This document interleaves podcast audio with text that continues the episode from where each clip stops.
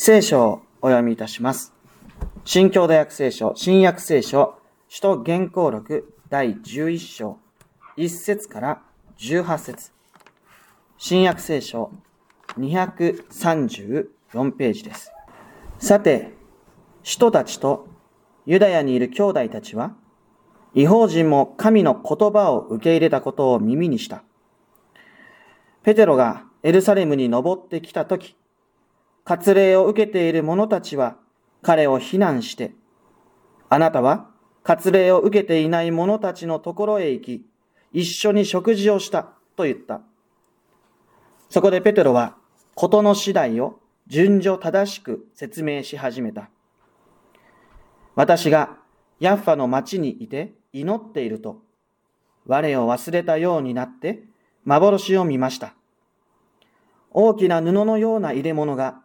四隅で吊るされて、天から私のところまで降りてきたのです。その中をよく見ると、地上の獣、野獣、這う者、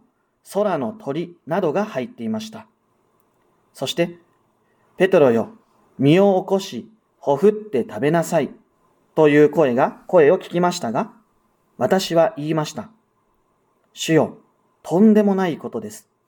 清くないもの、汚れたものは口にしたことがありません。すると、神が清めたものを清くないなどとあなたは言ってはならないと、再び天から声が返ってきました。こういうことが三度あって、また全部のものが天に引き上げられてしまいました。その時、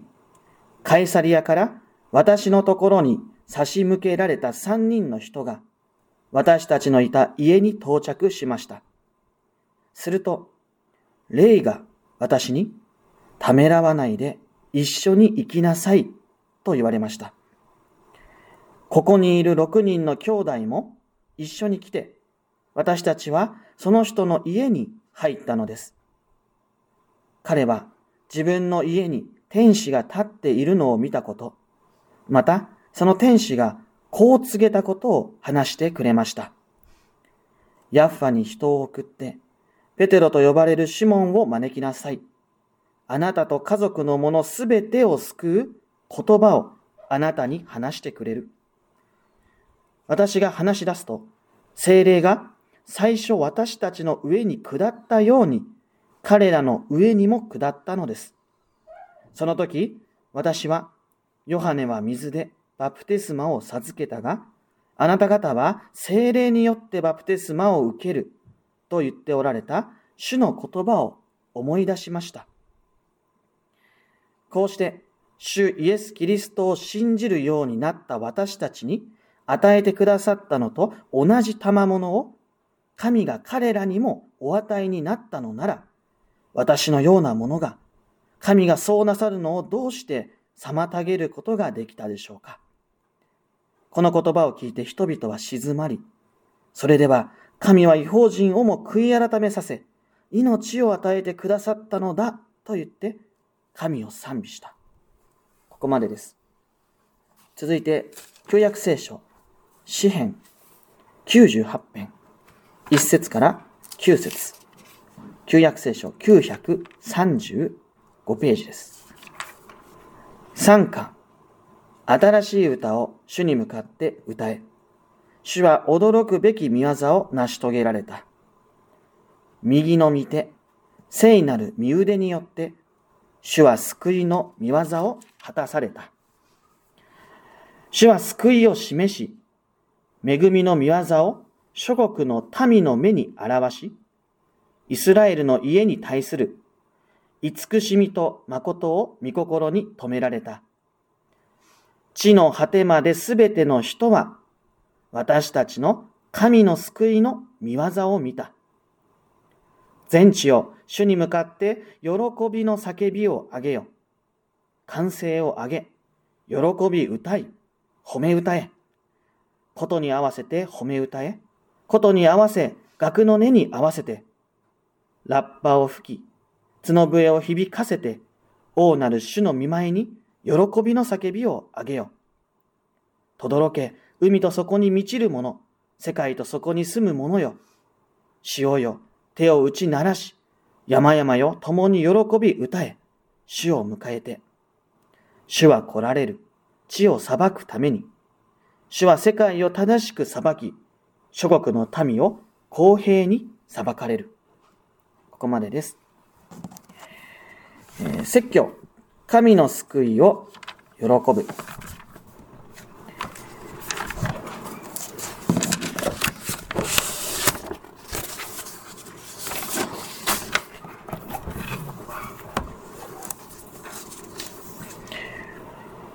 今朝私たちに与えられた御言葉は、使徒言行録第11章1節から18節の御言葉であります。もう一度1節から3節の御言葉に聞いてみたいと思います。さて、使徒たちとユダヤにいる兄弟たちは、違法人も神の言葉を受け入れたことを耳にした。ペテロがエルサレムに登ってきたとき、割礼を受けている者たちは彼を非難して、あなたは割礼を受けていない者たちのところへ行き、一緒に食事をした。と言った。えー、首都ペテロの伝道によって、コルネリウスという人物が、そしてその一家が救われました。洗礼を受けて救われていったんですね。で、これは、決して、えー、簡単なこと、容易なことではありません。ペテロはユダヤ人です。コルネリウスは違法人であります。ユダヤ人と違法人の間には容易に越えることのできない大きな隔ての壁がありました。当時の教会の中にも、ユダヤ主義、ユダヤ先民主義というものが根強く残されていたようであります。自分たちは神によって選ばれた民であり、それゆえに、主イエス・キリストは、このユダヤ人のための救い主なんだということ。まあそういう考え方が、教会の中にあっても、根強く、まあ、まだ残されていた。まあそういう問題が、まだそこに課題として置かれていたわけです。ただし、それは当時のクリスチャンのほとんどがユダヤ人クリスチャンであったということ。そこに原因の一端があると言えるだろうと思います。その意味で、このある種の問題、人種に関わる問題、あるいは課題というものが生じることは、むしろ自然なこと、あって起こり得ることっていう意味では必然的と言ってもいいかもしれない。もっと砕いて言うと仕方がないこととも言えるかもしれません。だからユダヤ人クリスチャンたちを一概にえー、責めることはできないと思います。だって当時はもうユダヤ人のクリスチャンしかほぼいなかったわけですから、そういう価値観、考え方が生まれてくるっていうのは致し方ないと言えるかもしれない。今朝の御言葉によると、エルサレムのユダヤ人クリスチャンたちが、カイサリアから帰ってきたペテロを、まあ、きつく非難するんです。では、彼らはペテロの一体何を非難したんでしょうか？聖書によると、ペテロが割礼を受けていない人たちのところに行って、一緒に食事をしたということ。そのことを彼らは非難してるんです。ユダヤ人にとって割礼、この割礼という言葉が出てきますが、ユダヤ人にとって割礼というのは、端的に申し上げると、神の民であることの明確な目に見える印と言えるでしょう。割礼を受けているか否か、それが神によって選ばれた民であるか否か、あるいは神の目に清いものであるか否か、その境界線となっていくのが、判断基準となるのが、この割礼、立法に基づく教えで割礼だったわけです。それゆえに、神の民ではない、汚れた人との交際は、立法によって固く禁じられていました。それは、その共同体の清さを守るためでもあったわけです。汚れというのは、汚れもそうですけど、汚れとか汚れは、こう、広がっていくものなんです。伝染していくものです。だから、その汚れを共同体の中に持ち込まないように、当時のユダヤ人は、そしてユダヤ人クリスチャンたちも、違法人との交際を禁じていた。あるいは、それをできるだけしないようにしていたわけです。しかし、ペテロは、その違法人の土地に行き、彼らと一緒に食卓を囲んだんですね。それゆえに今彼らにとって、ペテロというのは、立法の違反者であり、汚れを持ち込んでしまった人物になってしまう。まあ、そのような仕方で、ペテロは非難の的となってしまったわけです。で、その彼らに向けて、ペテロが語った言葉があります。まあ、順序正しく説明したって書いてますけども、ペテロが語った言葉がある。それが、今朝の御言葉の4節以降の御言葉となります。で内容としては、10章に、この11章の前の10章に記されている一連の出来事についてです。ですので、また10章から皆さん、後で読んでいただけたらいいかなと思います。ですので、これ、ここではこう詳細に細かくその話はいたしませんが、ペテロは一体ここで何を語ろうとしているんでしょうか？何が語りたかったのか？10章の出来事を長々とペテロは語っているんですけども、それは実は一つのことしか語ってないんです。ペテロというのは。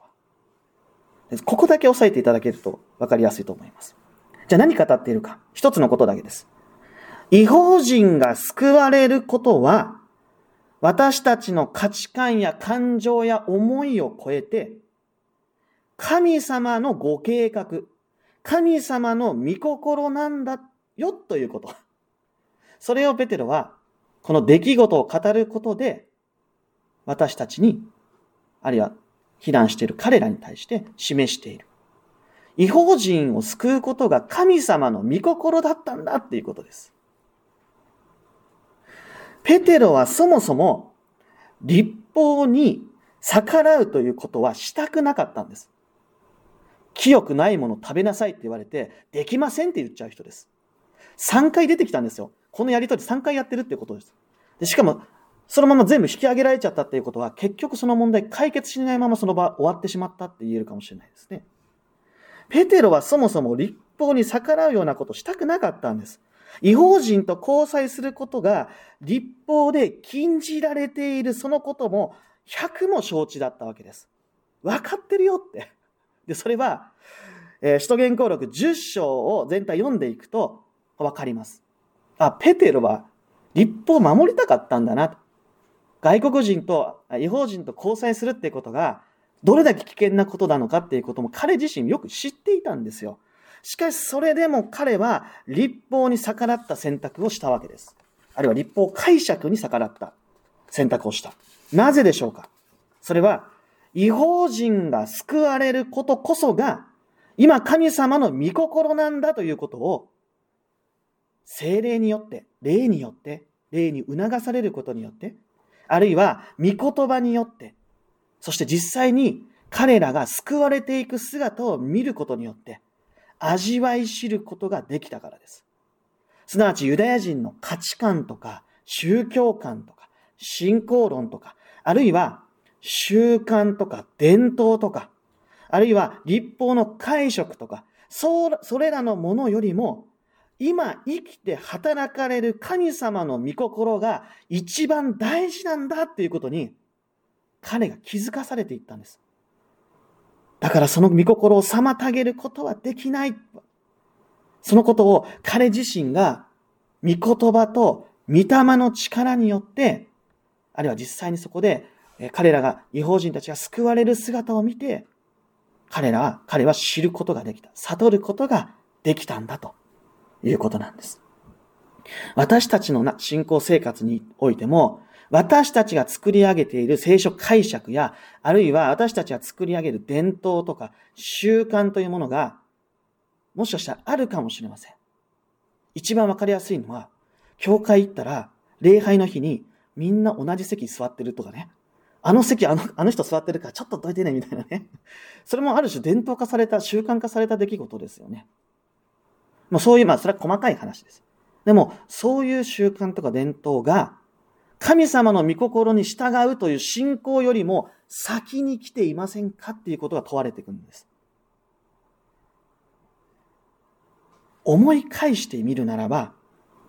天に昇られたイエス様、天に昇られる前に、主イエス・キリストはこのように語ってます。あなた方の上に精霊が下ると、あなた方は力を受けると。そしてエルサレムばかりでなく、ユダヤとサマリアの全土で、また地の果てに至るまで、私の証人、証人となるんだと。これ使徒言行録一章八節の言葉です。この御言葉の通りに、サマリア人が救われました。まあ、サマリア人は、ざっくり言えばユダヤの地方ですけれども、まあ、違法人サマリアとかね、よく言われるし、違法人ガリラヤとかよくも言われるんですけど、もう、かけ離れた人たちでしたよね、救いから。でもそのサマリア人が約束の通り救われました。そして、その後、エチオピアの宦官、まあ、違法人ですね、が救われました。約束の通りに。つまり、違法人が救われて、神の民に加えられていくこと。これはもうすでに起きていることなんだということ。そして主ご自身が約束し、さらにそれを望んでおられることなんだっていうこと。もうそれすでに私たち、この聖書から知っているわけです。人たちも知っていたはずです。さらに言うならば、違法人やサマリア人が救われていくこと。これは、もうすでに旧約の預言者たちすらも預言をしていたんだということ。ペテロもまたそのように理解していたようです。まあ、そのことについては、使徒言行録10章43節で、この違法人が救われる出来事を見て、旧約聖書の預言者の言葉を彼が引用しているところが非常に特徴的だと思います。まあ、もっと言えばさっきの詩篇なんかも、まさにそうですね。すべての人が喜びなさい。そういうことですよね。つまり、神様の御心は、違法人もまた救われるということなんです。そもそも。すべての人が救われるということなんです。そのために神様は先立ってユダヤ人を選び、イスラエルの人たちを選んで、そして彼らをその救いの見業のために用いてくださったんだということを、そのことがここからよく表されていると思います。神様の御心は全ての人が救われていくことです。そして、そのために先立ってユダヤ人たちを選んだんだということになります。だから、このイエス様はユダヤ人としてお生まれになって、そしてユダヤの中で全てが完結していったのはそのためなんです。神様はですね、そういう意味ではユダヤの人たちは特別な民かもしれないですけど、先立って救われていくっていうことです。それは私たちの救いにもよく関わってると思います。なぜあなたが救われているのか？なぜあなたが救われているのか？それは、あなたの前の人よりもが救われるために、今私たちが先立って救われているんだっていうこと。まあ、そういう視点も持てるかなというふうにも思います。ペテロは今、すべてのことがすでに神様によって計画され、神様によって信仰しているということを悟ることができた。そうであるならば、自分の今までの価値観とか経験とか習慣よりも、あるいは知恵や知識や感情よりも、神様の御心を優先しなければいけない時なんだということ。そのような受け止め方へと、彼自身が外からの言葉、御言葉とか幻、そして霊を通して導かれていった。そういう受け止め方へと導かれていくことになったわけです。で、このペテロの言葉を通して避難していた彼らはどう答えていったか。彼らは静まった書いてます。沈黙したって何も言えなくなったんです。そして、え、神様の救いを覚え、まあ、主を賛美する。まあ、そのような、あ彼らはそういうふうに変えられていくわけですね。でも、ただこれは神様すごいっていうだけの話ではないと思います。ペテロは最後にこういうふうに、最後の方にですね、こう語るんですね。主イエス・キリストを信じるようになった私たちに与えてくださったものものと同じ賜物を神が彼らにもお与えになったのなら、点点点と。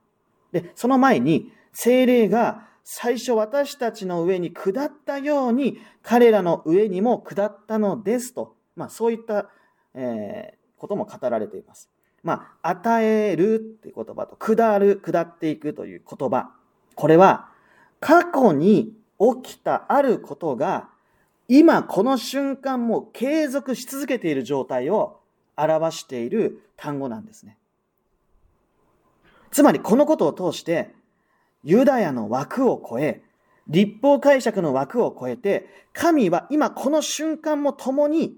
生きて働き続けているんだということ。そして、教会の歩みを常に新たなものへと導いてくださっているんだということ。そのことを彼ら自身がこのペテロの言葉を通して、はっきり知ることができた。つまり人間の解釈とか価値観とかそういう枠の中にとどまり続けている神ではなく、それに限定された神ではなくて、その枠の外、枠を超えて、今も私たちと共に、私たちの先頭に立って、私たちを導き続けてくださっているんだということを、彼らはここで、このペテロの言葉を通して味わうことができた。で、それが彼らを賛美へと導く力になったのではないかと思うんです。自分たちが今まで持っていた枠とか価値観とか感情とかいろんな枠の中に神様を収めていたようだ。だけど実は神様はその枠にとどまることなく、その外に立って今も生きて私たちといるんだっていうことを彼らはここからすごく味わしたのではないかと思います。この箇所における私たちに与えられた恵みって一体何でしょうか？それは、今私たちがここで救われているのは、私たちの意志や思いによるものではなくて、神様の御心だったということです。神の目から見れば、救いから遠く隔てられていったものであったかもしれない。あるいはかつては救われる価値のない罪人、滅び、滅ぶだけの存在だったかもしれない。しかし神様は今あなたを救っている。あるいは救いたいと思っている。そのように御心に留めてくださり、御子の命を惜しみなく捧げてくださった。ということなんです。神は死んでません。神は過去に縛られているわけでもありません。今ここに生きて、私たちを御心のままに導き、御子の贖いに預からせ、誠の悔い改めへと導いて、まさに神の民としてくださる。そういう方です。まだ神様の救いを知らない方もいるでしょう。そしておそらく、神様の救いを知りたいと思っている人もいると思います。ただその一人一人のうちには、もしかしたら自分で作り上げた枠があって、その枠の中に神様をぎゅっと収めようとしているかもしれません。なんとか自分の枠の範囲の中だけで神様を理解しようとする。神様ってこうだよねとか、神様ってこうあるべきだとか。ある種、前提というものを自分自身が枠として作って、その中に神様を入れている状態。かもしれない。まあそれは神様を知らない人だけじゃなくて、私たちクリスチャンにおいてもそうかもしれないです。教会とはこうあるべきだ。神様はこう働くべきだ。聖書はこう読むべきだとかね。あるいは教会の習慣はこうでなければいけないとか。私たちが作り上げた枠の中で神様を治めようとして、それで安心してるだけかもしれないです。ただ、そこに神はおられません。神はその枠の外にいるからです。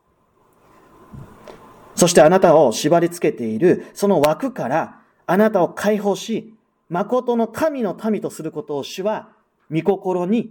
止めてくださっているわけです。教会もまたそこにある伝統や習慣、慣習は、そういったものや感情に囚われるのではなくて、むしろ神様の御心を信じて、えー、主の御心に従って私たちは救われているんだということを喜び、感謝し、そして賛美を捧げる。そして、主によって与えられている使命に生きる。まあ、そのような視点を持って、これから新しい時代を私たちもまた、主に引っ張っていただきながら歩むものでありたいと思います。それでは共に祈りを下げましょう。天の神様、新しい御言葉の恵みに心から感謝いたします。どうかここで与えられた御言葉が一人一人に届く言葉となりますように、精霊によってあなたが豊かに働いてください。私たちはあなたの身胸や、またご計画のことを忘れて、自分の思いによって信仰生活をあたかも成り立たせてしまう。まあ、そういう心があるかもしれません。主よ、あなたはその私たちの現実をよく知っておりますから、どうかこの時、私たちの歩むべき道をあなたが常に指し示してくださいますように。主よどうかあなたの御心のままに私たちを導いてください。私たちがあなたの憐れみによってあなたの子供とされたことに感謝をするとともに、どうかその恵みを伝えていくものとして、これからも私たちをあなたの器として豊かに用いてください。私たちは私たちの心の中で枠を作り、あなたを収めてしまうような思いに駆られてしまうことがあるかもしれません。主をどうかその堅くなな私たちの心をあなたが打ち砕いてくださり、